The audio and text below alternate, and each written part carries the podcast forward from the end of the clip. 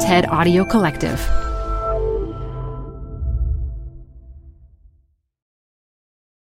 Reboot your credit card with Apple Card, the only credit card designed for iPhone. It gives you up to three percent daily cash back on every purchase. Plus, Apple Card has no fees, not even hidden ones.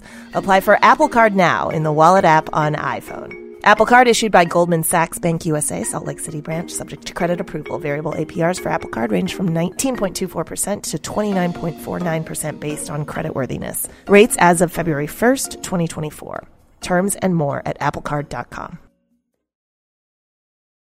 Hi, I'm Debbie Millman. Canva is great for designing visual content for work, no matter what industry or department you work in. Now your next presentation with Canva Presentations. Start with a professionally designed template and use it as a springboard for your design. It's a serious time saver. Time to present but can't be there in person? Enter Canva Talking Presentations. Record yourself presenting and add your talking head to your slides so your audience can watch your perfected presentation anywhere, anytime. Start designing today at canva dot com. Designed for work.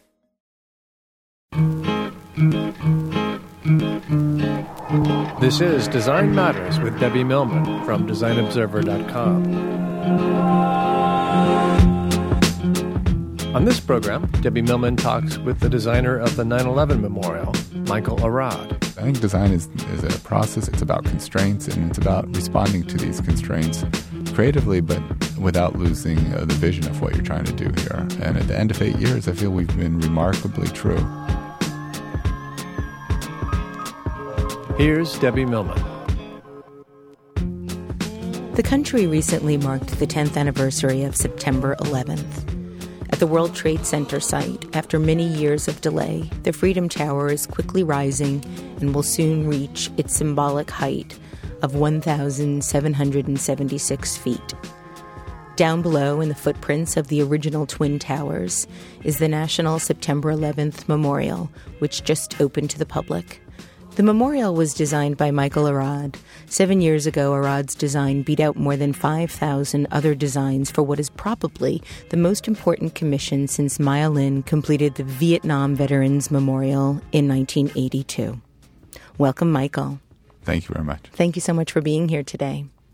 So you won the design competition for the World Trade Center Memorial in two thousand four. What made you decide to enter the competition to begin with? I actually uh, started to think about a memorial design uh, a few months after the attack. I was here in New York and uh, witnessed both the attacks, but I think more importantly, the way in which New York responded to, to that moment in time. And uh, I was a relative newcomer to the city. I'd been living here for about two and a half years and still felt a little bit like an outsider. But that relationship that I had to the city changed in the days and weeks that followed that attack. That sense of sort of having a distance from everybody else, having some sort of remove disappeared. We all came together in a remarkable way, and I don't think there was a moment of thinking about it. It just happened. We had to come together and support one another. And you saw that in many different ways here in New York. You saw it at street corners with these impromptu memorials. You saw it at places like Washington Square and Union Square where people came together. And I had, you know, one of those moments that I think marked for me that sense of no longer being a stranger here. A few nights after the attack, when I couldn't sleep, and I walked over to Washington Square and uh, stood at the fountain at the center of that square. And I came there by myself, and there were a dozen or so other people standing around that fountain that probably also came there alone or with a friend. And there was no speech, there was no ceremony. There was just a circle of people standing together in silent contemplation. And all of a sudden I could face what I had seen, all the, the dread and horror and the fear, uh, in a different mind frame as a member of a community. And I think we offered solace and compassion to each other, and in doing so uh, responded collectively. And I don't think I couldn't respond individually to that day. You had to, to respond collectively to that day. You had to find strength in others, and you had to offer strength to others. And I think that was uh, there was something beautiful about the way we came together. We came together with a sort of sense of, of strength, of stoicism, of defiance, but also with compassion. And um, I think that's what drove me to, to start imagining the design of the memorial. I read that after nine eleven that you started working on the design before the competition was even announced, and that the, the way in which it was described was somewhat like Richard Dreyfuss creating this sort of mountain that he did in Encounters of the Third Kind. And I was wondering if somehow you felt meant to do this, that this was somehow part of your destiny in some ways.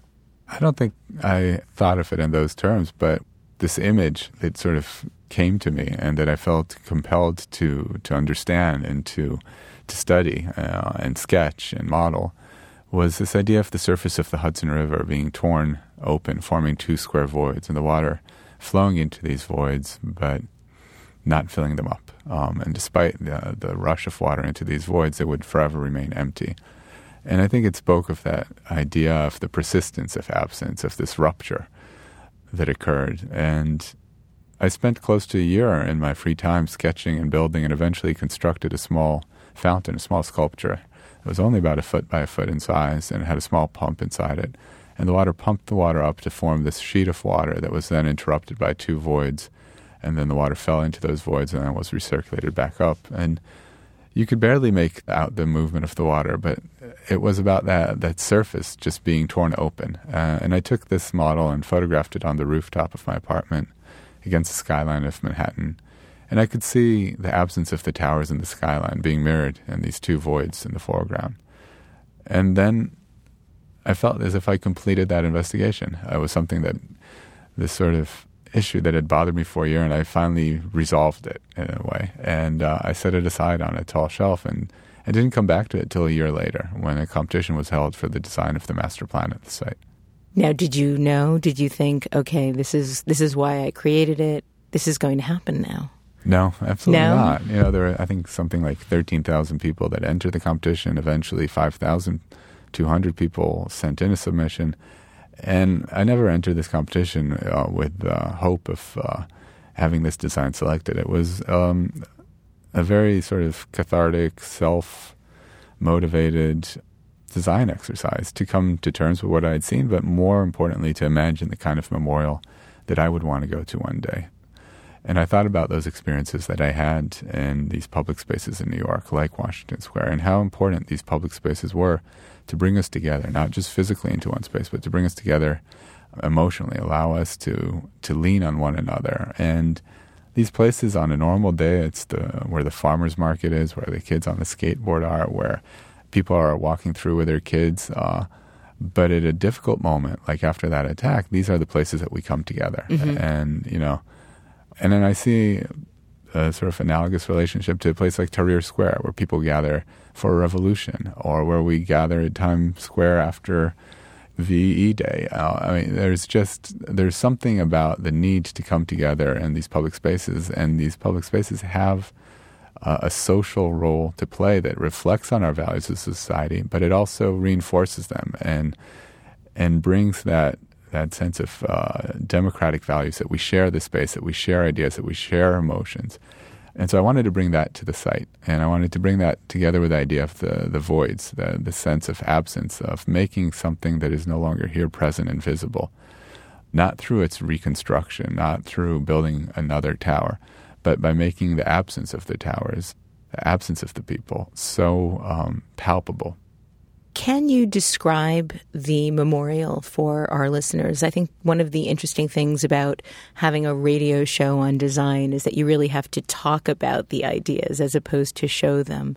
And I was wondering if you could describe the memorial for our listeners, the ultimate memorial that was designed. The memorial is really, um, I think, needs to be understood, first of all, as a memorial plaza. And that's its relationship to the city and the neighborhood that it's in. It's a clearing, an eight-acre clearing in the middle of the city. And if you know Lower Manhattan, it's one of the densest, most built places in the world. You have this uh, old street grid that was laid out by the Dutch hundreds of years ago. So you have these very narrow and crooked streets that over centuries office towers have gone up on them. And the sky is barely visible. It's this sort of sliver at the top of a building. Uh, it's as if you're at the bottom of a deep canyon when you walk through these streets. And very often, even if you were a block or two away from the World Trade Center towers, you couldn't see them because of that. And now, sixteen acres of that World Trade Center site, half of those sixteen acres, eight acres, have been set aside to form a memorial plaza that is defined by the four streets which ring it. You have West Street and Greenwich Street running north-south, and Fulton and Liberty running east-west.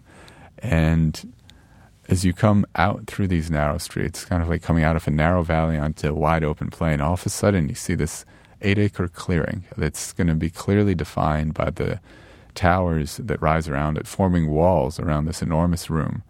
And as you walk into this and onto this plaza, uh, you encounter this forest of some four hundred oak trees, and you walk under their canopy. And I think you are firmly within Manhattan, but at the same time, you have the quality of looking at Manhattan as if you're outside of it, as if you're at some distance from it, which is an interesting juxtaposition of views which you would never be able to have from uh, from these narrow streets.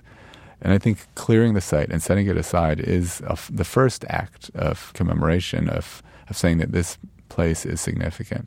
As you walk deeper into this memorial plaza, you will come up to the edge of one of two enormous voids, which are located where the tower footprints.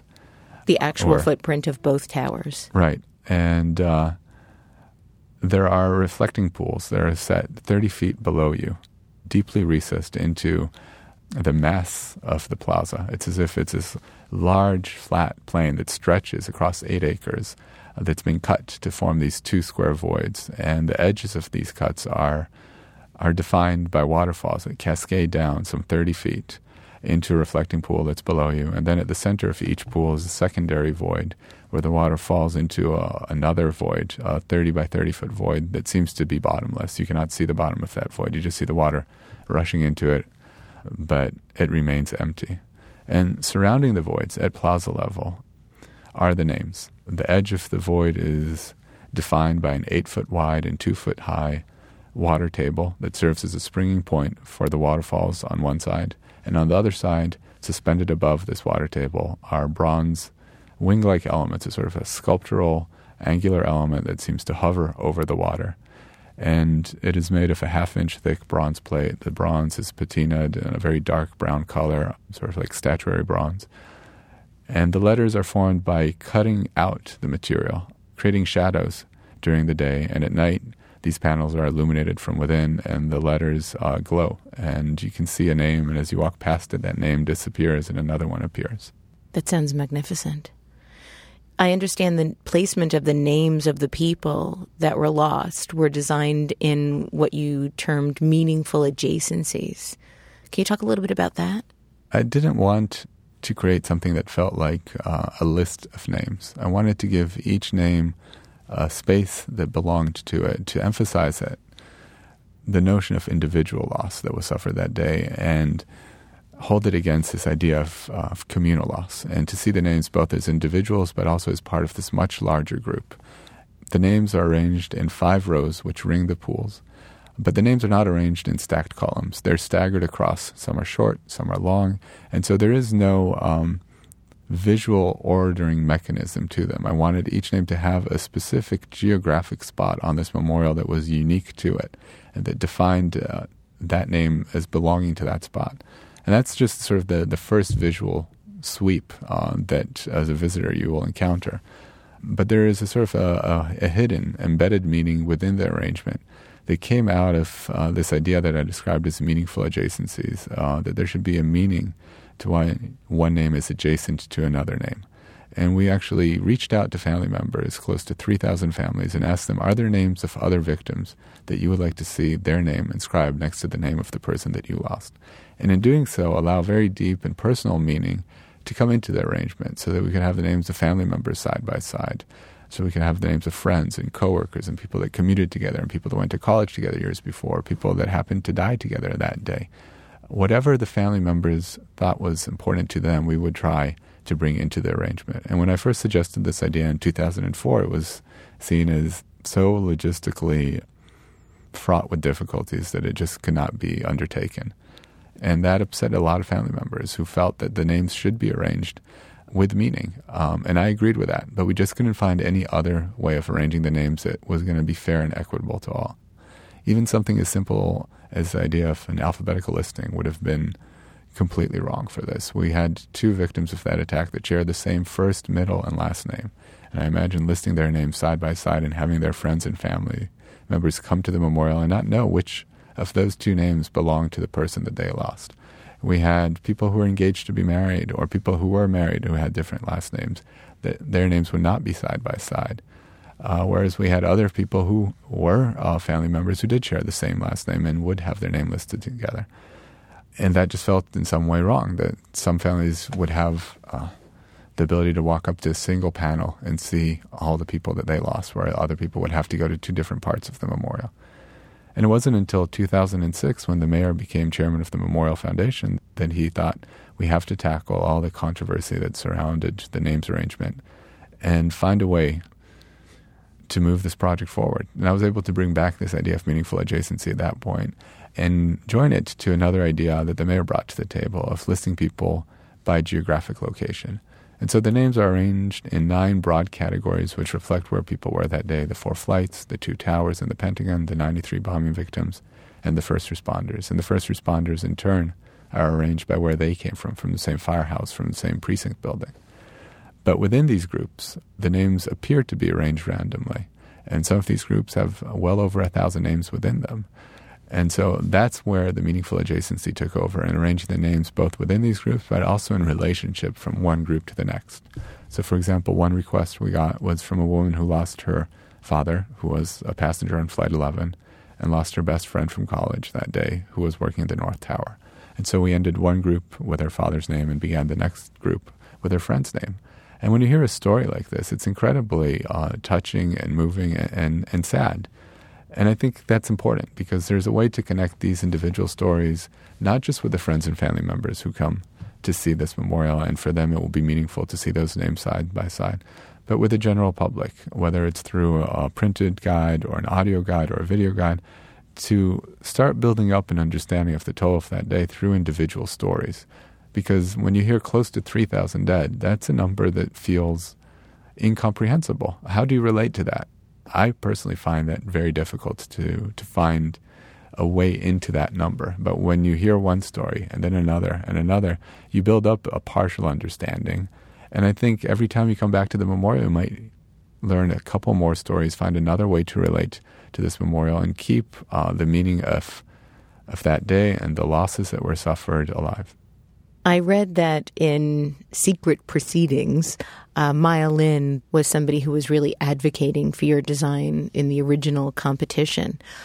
Did you work with her at all? Any any further in the creation of the memorial? No, I haven't. And in fact, uh, I completely misread her, because uh, I remember at some point uh, I was presenting at Gracie Mansion. And at the end of my presentation, I think at this point I was one of three finalists, uh the jurors broke into applause, and I was completely stunned. It was the last thing I expected. But then I also noticed that one person wasn't clapping, and it was her. So I thought, well, everybody else seemed to to uh, have a positive reaction to what I had shown them. But uh, I think she's very shy. I met her once many, many, many years ago at a poker party, actually, cards. Uh-huh. Um, and she was very shy. And so perhaps if she was shy there, she'd be even more shy in an environment like that. Or poker-faced. That's a good point. Of the eight finalists that presented their designs before the memorial jury, I understand that you were the only person who appeared without a team or without a partner. Talk about that experience if you can. That's how it started. Um, and I did ask Peter Walker to join me at some point. During the deliberations with the jury, one concern they had was about the landscape elements on the Memorial Plaza. And at that point, I had shown them a plaza with about eighty eastern white pine trees.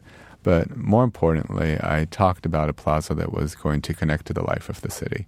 And the site, when I entered the competition, was defined by a master plan that suggested keeping the site some thirty feet below street level. And I thought that everything should be brought up to street level, and we should create a memorial plaza here that connects seamlessly to the sidewalks and streets around us without any significant grade change that would inhibit people from coming on to the plaza, that would create the sense of uh, of an enclosed space. If you think of the original World Trade Center plaza, uh, that was elevated. It was a full story up above street level, and it felt cut off from the life of the city. And I thought we should bring the life of the city back to the site, that this is a site for memory, but it's also a site for work and play in a strange way. And it sounds a little dissonant at first, but that was actually the word I ended my competition entry submission on, play, to emphasize how this had to be tied back into the life of the city, that office workers in the surrounding buildings should feel free to come down here for ten minutes during a lunch break, that neighborhood residents and their kids should should freely walk in here and find a place for them and for their activities. And that was something that I communicated to the jury. And when uh, I heard that criticism, that it still felt austere, that it still felt overly dedicated to memorial use on that spectrum of development, of design language, I could understand where that criticism came from. And it took me a while to find the right response. I was concerned that a very figural pattern, a strong grid or a, um, a clear shape Uh, that would guide the landscape design could very much compete with the clarity of that first design gesture of this big, flat, vast plain, this eight-acre datum that's then carved by these two voids. And in fact, I consulted with a number of people. Uh, one of them was my um, professor of urban form and landscaping at Georgia Tech, uh, Doug Allen, and he made a very cryptic remark about, well, think of it as a tablecloth. And I had no idea what he meant. A um, tablecloth. Yeah, thinking of the landscape design. And I thought about it for for a couple of days, and I thought about how a tablecloth conforms to the shape of the table, right? If it's round, if it's square, the tablecloth can't change that, right? But what the tablecloth can do is kind of be pushed and pulled, tugged and and adjusted to conform to that sort of first design. And I came up with this idea that I called abacus-like bands, a series of paving bands of different widths would span the plaza from one edge to the next. And then along the length of the bands, like beads on the wires of an abacus, trees could be placed at random intervals. And what that did, it came in with a, a softer order. Uh, it wasn't this sort of clear, rigid pattern, but one that kind of accommodated itself to the geometry of the voids and to the plaza. And as you look along the east-west axis, which is established by these bands, you see these beautiful long rows of trees kind of snapping into order. But as your gaze shifts north or south, all of a sudden that order completely dissipates. And uh, you get a much more random, staggered, naturalistic placement of the trees, which I think reinforced the intention of, uh, of the first design move. Uh, it didn't uh, undermine it. And uh, I reached out to Peter and I asked for his help in implementing this idea. You were initially criticized for the minimalism of your first design, and then you went and presented a revised version. When you first submitted your plans, you were quite a young architect. You were in your early thirties. What was it like to suddenly be submerged in city politics and in the bureaucracy of putting together arguably the most important memorial ever created? I don't know that it is the most important memorial ever created. One, certainly uh, yeah. one of the most. But on the question of uh, the difficulties of, of taking something that was designed individually, you know, I was sketching by myself in my study, something that was me imagining the type of memorial I might want to go to one day. And all of a sudden to go from a constituency of one to a constituency of thousands was very challenging. And I think I had to, to understand that process. Despite the very reflective nature of this memorial design, I think at times I I just sort of forged ahead uh, without pausing to reflect, because I I believed in the clarity and the strength of the design and uh, and its character, and I just felt an obligation to to be true to that vision. And uh, I think that was part of the process that the jury also put us through when they looked at eight finalists and then at three and uh, eventually selected this design. Was there were a series of questions, and uh, there was some pushing. Could this change? Could that change? And there were certainly things which changed throughout that process, but they changed in a way that I think was consistent with the character of this uh, memorial. And there were other changes that were requested that I said, I can't do that. That's not going to benefit this design. That's going to actually undermine it. What gave you that courage of your convictions? How would you were you able to say no so confidently? if you wouldn't say no to some things, you would lose everything. And there is no point in, you know, holding on to to quicksand. There were things that I just believed in, and I felt that this memorial should reflect. It's like writing a book in some ways, and you develop a character. And when you're writing dialogue for that character, you know when that dialogue rings true and when it doesn't sound right.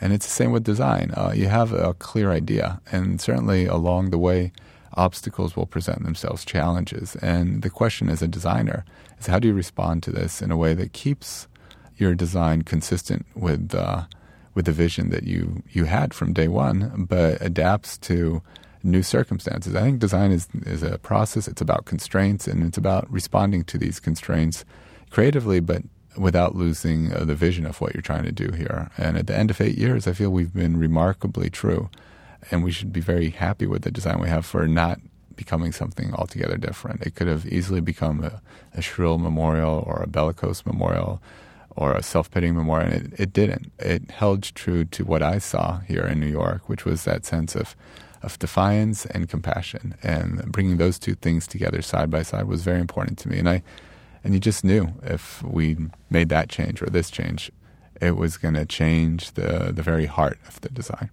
You described yourself as having a dual role in this eight-year journey as a designer and as an advocate. Can you talk a little bit more about what you meant by as an advocate? Well, you had to advocate for the design. There's this sort of active, you know, retreating to the studio or wherever it is, and sketching and drawing and resolving an issue. But then there's also the aspect of conveying that to the multitude of people who are involved in this day-to-day, of sharing this vision with them and of convincing them that this is something that they want to help you pursue. And in fact, their contribution can enrich this. So there are things in this design that came out of other people, but I think it was about providing that clear sense of direction to guide all of us together, to sort of build um, an entire crew that together was going to row this boat to the finish line. You can't do the, a project like this alone, and you shouldn't. This is a project that had to be open to uh, input and feedback and criticism and suggestions, and knowing full well that you couldn't incorporate every bit of criticism and every suggestion because very often they were at odds with each other. But that every voice had to be heard, had to be considered, and not sort of just heard and brushed off, but heard and, and thought about uh, the very root of what a request was. And perhaps the suggestion would be the wrong suggestion, but the reason for that suggestion was a valid reason that you had to find a way to address. In the eight years since the competition, it seems as if everything that could happen in the building of this memorial has. One of the things that you've said that I, I thought was really interesting in understanding the political process was this. Uh, whether I wanted to or not, I learned that you can accept some changes to its form without compromising its intent. But it's a leap of faith that I didn't want to make initially. And I'm wondering what changed in the process to allow you to take that leap of faith and allow others to participate in the process with you. Well, that to keep up the sort of the leap analogy, it's sort of like jumping and you're falling and you realize that you're still falling and and that you have time to resolve this issue. I should be very grateful to the process for allowing that to happen, especially on a project like this, which was under fierce criticism for deadlines and delays, that people like Amanda Byrd and like Kate Love and people who were the the eyes and ears of Mayor Bloomberg on this project, made sure that as we had to deal with new obstacles, we were given the opportunity to address those um, issues thoughtfully and uh, not with all the time in the world, but not not finding the first solution that might address that problem and moving on. So, for example, one issue was the names arrangement. Another issue was Uh, A uh, question that was raised late in the game by the mayor's office of people with disabilities. And the panels are very accessible to the touch, to the sight, when you're seated in a wheelchair and you're visiting the memorial. But that secondary void at the center of each pool was not visually accessible uh, to everybody that was in a wheelchair. If you were short-statured and sitting in a wheelchair, the name panel itself, which I thought was the heart of the experience, blocked your view of the secondary void, which I thought was less important. But they said it's equally important to us to see that. And at a moment like that, a lot of bad ideas bubble up to the surface. Somebody says, why don't we put a, a little scissor lift on the plaza that goes up and down for people in a wheelchair? Maybe we'll change some of the bronze panels to glass. Maybe instead of having a continuous ribbon of names, we'll interrupt it periodically with gaps that allow people to see through them. And all of these ideas felt not just that they were not organic to the nature of the design, but they just looked like retrofits.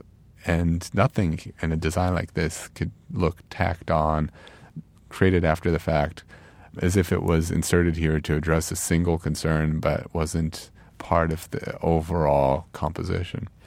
And eventually, because we had the time to look at this carefully, we ended up chamfering the corner. Instead of coming to a sharp ninety-degree corner, we sort of snipped a little triangle off that corner, creating two forty-five-degree turns, and uh, the bronze panel, almost like a piece of origami, sort of folds itself and reappears as the panel. As it turns the corner, it goes from five rows to three rows of names and back to five. And as a result of this change, this sort of physical change to the design that came out of the desire to address better sightlines by bringing people closer to the inside edge where the waterfall is, we were now able to wrap the names in a closed circle of names rather than stopping and starting at the corner, which poetically was much more meaningful.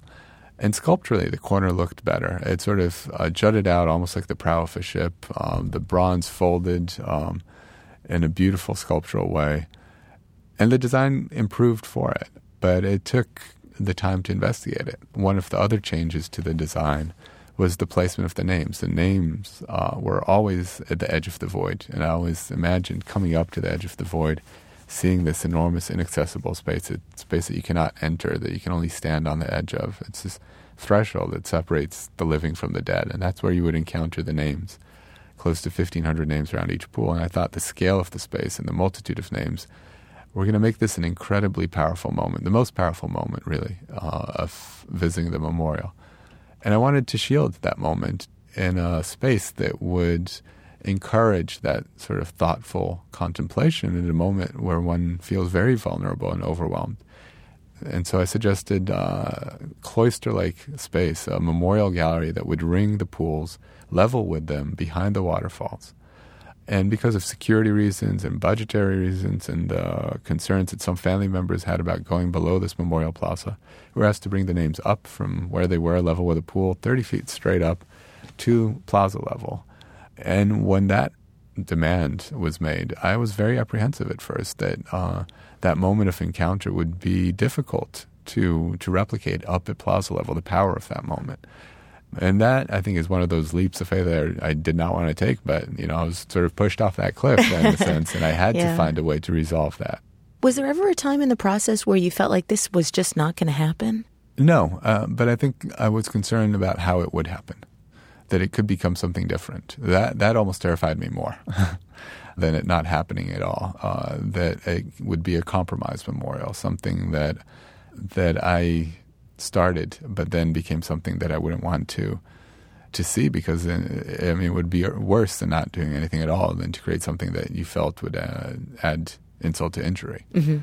But on the, the panel, once the names were brought up, we spent two, three years just finding the right way to create that moment of encounter at plaza level, you know, level with the surrounding streets and sidewalks, in full view of the city. And it took some time to find a way to make that moment just as meaningful, just as powerful as it had been before when it was in the memorial galleries. And it took changes to the design of how the names would be displayed. It took changes to the landscape arrangement of bringing the trees ten feet away from the edge of these panels to create this permeable canopy overhead that is not completely closed, but does provide you a sense of shelter, and using the sound of the water to create an acoustical envelope that, that does not isolate you from the city, but filters the sounds and sights of the city.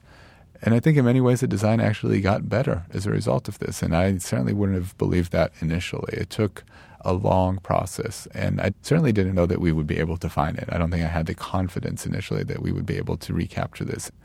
And I think it would have been hubristic to, to think, yeah, sure, no problem, we'll be able to do exactly the same thing up above. It took time to find that. But we recaptured it, and in some ways I think we distilled it to its core essence, that encounter with a void that before happened by itself is now married to that first encounter with the names. And it's a very strong and powerful moment. And that these names are at plaza level, I think, is very significant. They're not cut off from the life of the city as they were before, set aside in a, in a solemn place of encounter, but brought up to plaza level to really exist side by side with all the other activities that are going to occur here on the plaza. And I think that that speaks of the confidence in that idea that these public spaces are resilient, that they that they allow for these things to, to occur side by side without any loss of meaning, that in fact they are enriched by the proximity to others, that office workers, just like the people who died here that day, are going to be a few feet away during their lunch break, that neighborhood residents, families like the families that were on these planes, are going to be walking by here with their kids.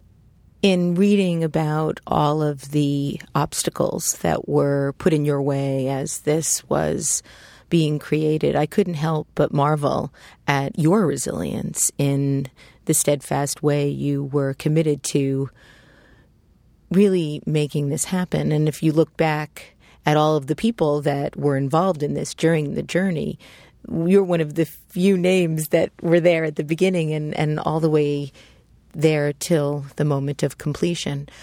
What advice would you have for people that are taking a creative journey that is complicated? How do you encourage people to stay close enough to their vision to feel proud of the work, but also work with others in a way that that's collaborative?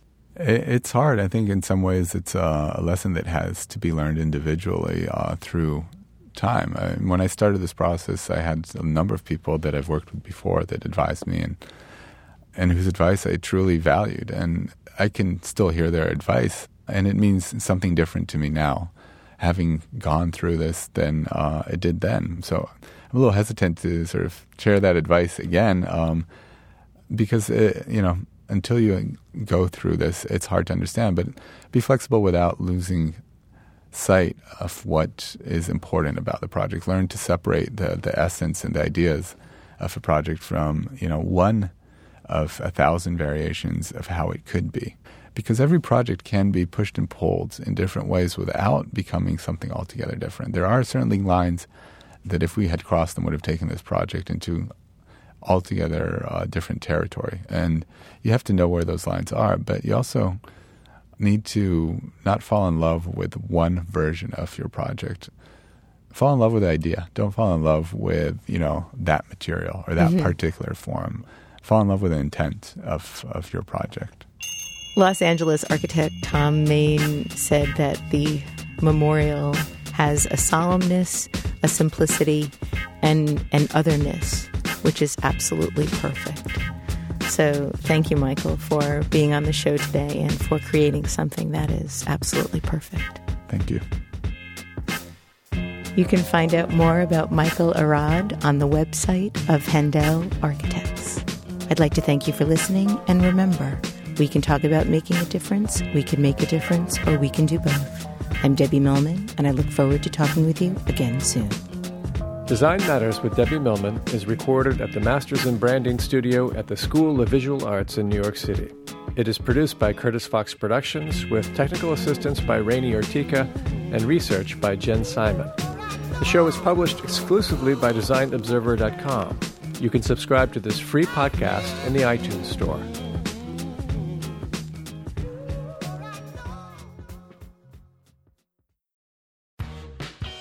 You're growing a business, and you can't afford to slow down. If anything, you could probably use a few more hours in the day. That's why the most successful growing businesses are working together in Slack. Slack is where work happens, with all your people, data, and information in one A I-powered place. Start a call instantly in huddles and ditch cumbersome calendar invites. Or build an automation with Workflow Builder to take routine tasks off your plate, no coding required. Grow your business in Slack. Visit slack dot com to get started.